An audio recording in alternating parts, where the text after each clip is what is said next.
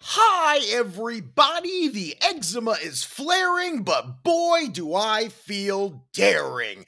It is another episode of Dirty Briefs, and I cannot thank you enough for being here. Are you having the most wonderful day? Probably not the most wonderful day, but hopefully you're finding little bits of gratitude throughout, little ways to shine your light upon others while they shine theirs upon yours because energy is cyclical. The more you give out, the more you can absorb. Same with love. Isn't that weird that you can just exert as much love as possible and somehow it will keep filling you up again and again with this warm, cuddly feeling?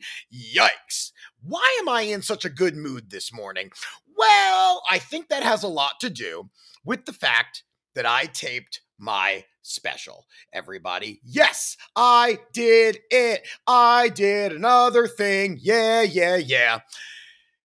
It was a lot. I mean, I was had so much building up to this, obviously, I talked a lot last week about the anxiety that I had going into it because anytime you're going to release a major accomplishment, a new project, or just do something that is beyond yourself, those feelings are going to stir up. But I'm here to tell you the good, the okay, and the bad about taping my special.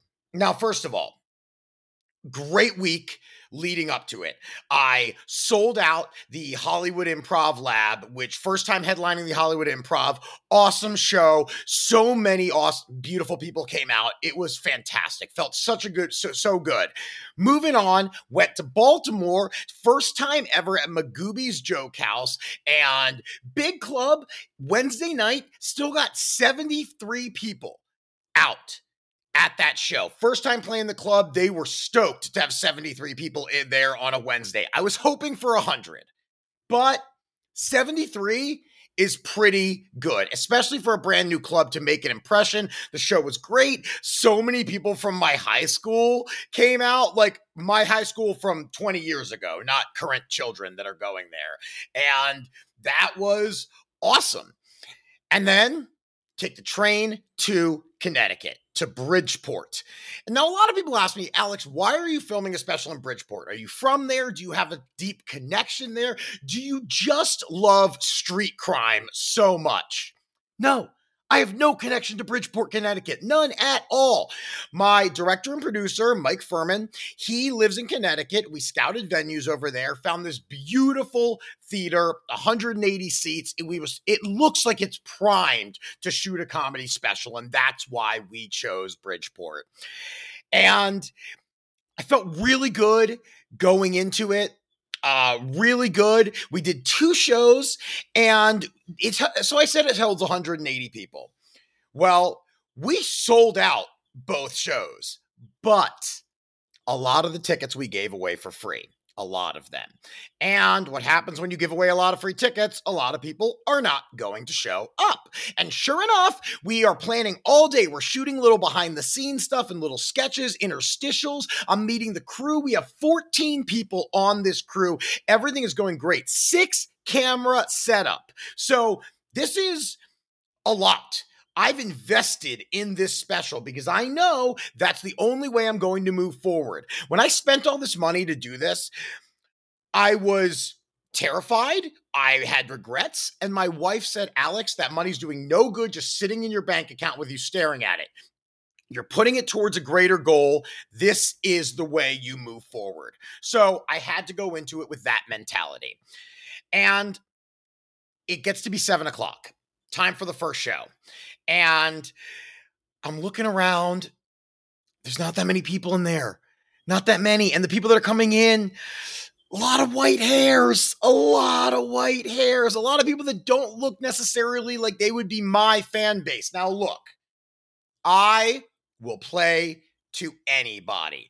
I put me in a senior home and I will do my best to have relatable material and conversations. I will find a way to make you laugh. Same if you put me in an elementary school. Those are my two biggest demographics elementary schools, senior homes. But they don't always laugh the loudest. It's kind of hard to get at the, to get it out of them. And a lot of them were sitting towards the back. We had to push them toward the front. Finally, we had a pretty good crowd in there, probably about 100 people or so. Again, it holds 180. If we have 100 people in there, it's going to be okay. We chose this theater because it was beautiful. It the acoustics were wonderful. We know we're going to work with this. I go out there and immediately it's pulling teeth. Well, they're old, so pulling dentures out of them. And my jokes, some of them I'm getting big pops, big hits. Others, I really feel like I'm just like stringing them along. Like, come on, guys, give this one to me. I know this is good material. I know it is. And look, some of it is very emotional, very real, vulnerable it's not supposed to be nonstop, raucous, cacophonous laughter throughout. Oh, I love how I just said that. Raucous, cacophonous, raucous, cacophonous, cacophony, rockany. Rock your body with the raucous cacophony. I get that. It's not. But I know what these jokes can do, and not all of them were happening. And so I go out into the lobby after the show. I'm not, I'm feeling okay it's okay. But I have these thoughts on stage like this is not good enough for my special, not for the money that I have put into this, not for the work, the time that I have thought about this and this material, crafting it ever so delicately to get the perfect wording on all of this. Now, I just used the word perfect. One thing, I went into this saying, hey, there is no perfect. It's not going to be perfect. You give them the best parts of you, Alex. Step on that stage and just give it to them, and whatever comes out is what's supposed to come out. When I went into the lobby after the first show, the compliments were insane. It was people were hugging me, people were practically crying on me. It was beautiful. And I even though I didn't necessarily feel that energy during the show, I knew I had them. Like I had created some new fans, some people that were there that already knew who I was, that loved it. There's certain things happened during the show where I was like, this isn't it. Like some of I had a weird thing. A guy's cell phone went off right after I mentioned that I had had a stroke. His phone started ringing, and I had to pay attention to it because everyone in this theater could hear it. Now, little things like that are going to happen. People are not always going to be respectful enough to turn off their phones. But even still, I walked off that stage and out of it after the after knowing I had another show to do and I was like this is it.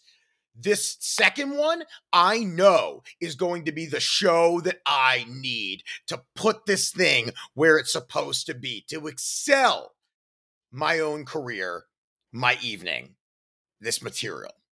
And sure enough, I'm watching a younger crowd come in. They're a little bit more energetic. Now, something you should know Friday night late shows, most comedians will tell you, are the worst one of the entire weekend. A Friday late, and here's why the crowd has probably had gone to work that day. Now they're a little tired. Now they're a little drunk. And the combination of all of those things creates to some weird experiences. And you know what? I like weird experiences. You know me. So I went with it yeah, there was some wildness in the audience. There were some woos and there was some screaming out and things like that. But man, this crowd, they were in it from the get go. And I was in a groove. Something clicked in me knowing that I had to step up in this moment and that I had to make sure that this is the one that counted. Get every single second you can just get out of these people. You can expunge from them. You can get them to react in a certain way. Make them make noise. And I did. And I did. And it was really just one of those moments where I felt great about what was happening. And I knew we were capturing something beautiful. You know, the in between I was stressed. Oh man, between those shows, I was stressed because I was hoping nail it on the first one, play and fuck around on the second one so you can have some sillier moments and things like that. That didn't happen. That first crowd, they just weren't going with me as much as I needed them to, which means now I have one more opportunity. You only get one shot. Do not miss your chance to blow. This opportunity comes once in a lifetime. Hey, lose yourself. I did lose myself in that crowd. I enjoyed being up there. And that's part of this is you have to enjoy it. Whatever you're trying to do, if you are going to make a project, if you're going to complete a task and you're not enjoying it, then why are we doing it at all? You have to enjoy it. And I really did. I was able to step off that stage and float and float because I know that this is going to transcend through many different audiences. I know that this is something different than I've ever put out before. This is the most real I have ever been because this material, this hour, it's dealing a lot with my days in the hospital, with the cancer diagnosis, with fertility issues, with the marriage to my wife, all of these things. I found a way to make them relatable and make them funny. And look, you're not going to get crazy fall on the floor laughter at cancer material because people are out there thinking, this is a little scary. I know someone who has cancer. I have cancer right now. But if you can get them with material like this, that is going to permeate their through their skin, through their epidermis, down into their dermis, into their bloodstream, and become a part of their soul. And that's what I wanted with this material. I've watched a lot of the footage back. I've picked my moments from each show that I want to keep. I'm proud of it. I'm proud of it because part of being an artist is what is your anthology of work? What is your catalog? When I die, I don't care how many clips went viral on Instagram. I want to look at a bookcase worth of things. I want to look back and go, oh, look at all these wonderful achievements. There's my self help book. There's my first album. There's my second album. There's my 30 minute documentary special from London. Here's my first actual special. Here's my pug yoga calendar. Here's all of the live shows that I ever produced. All of these things.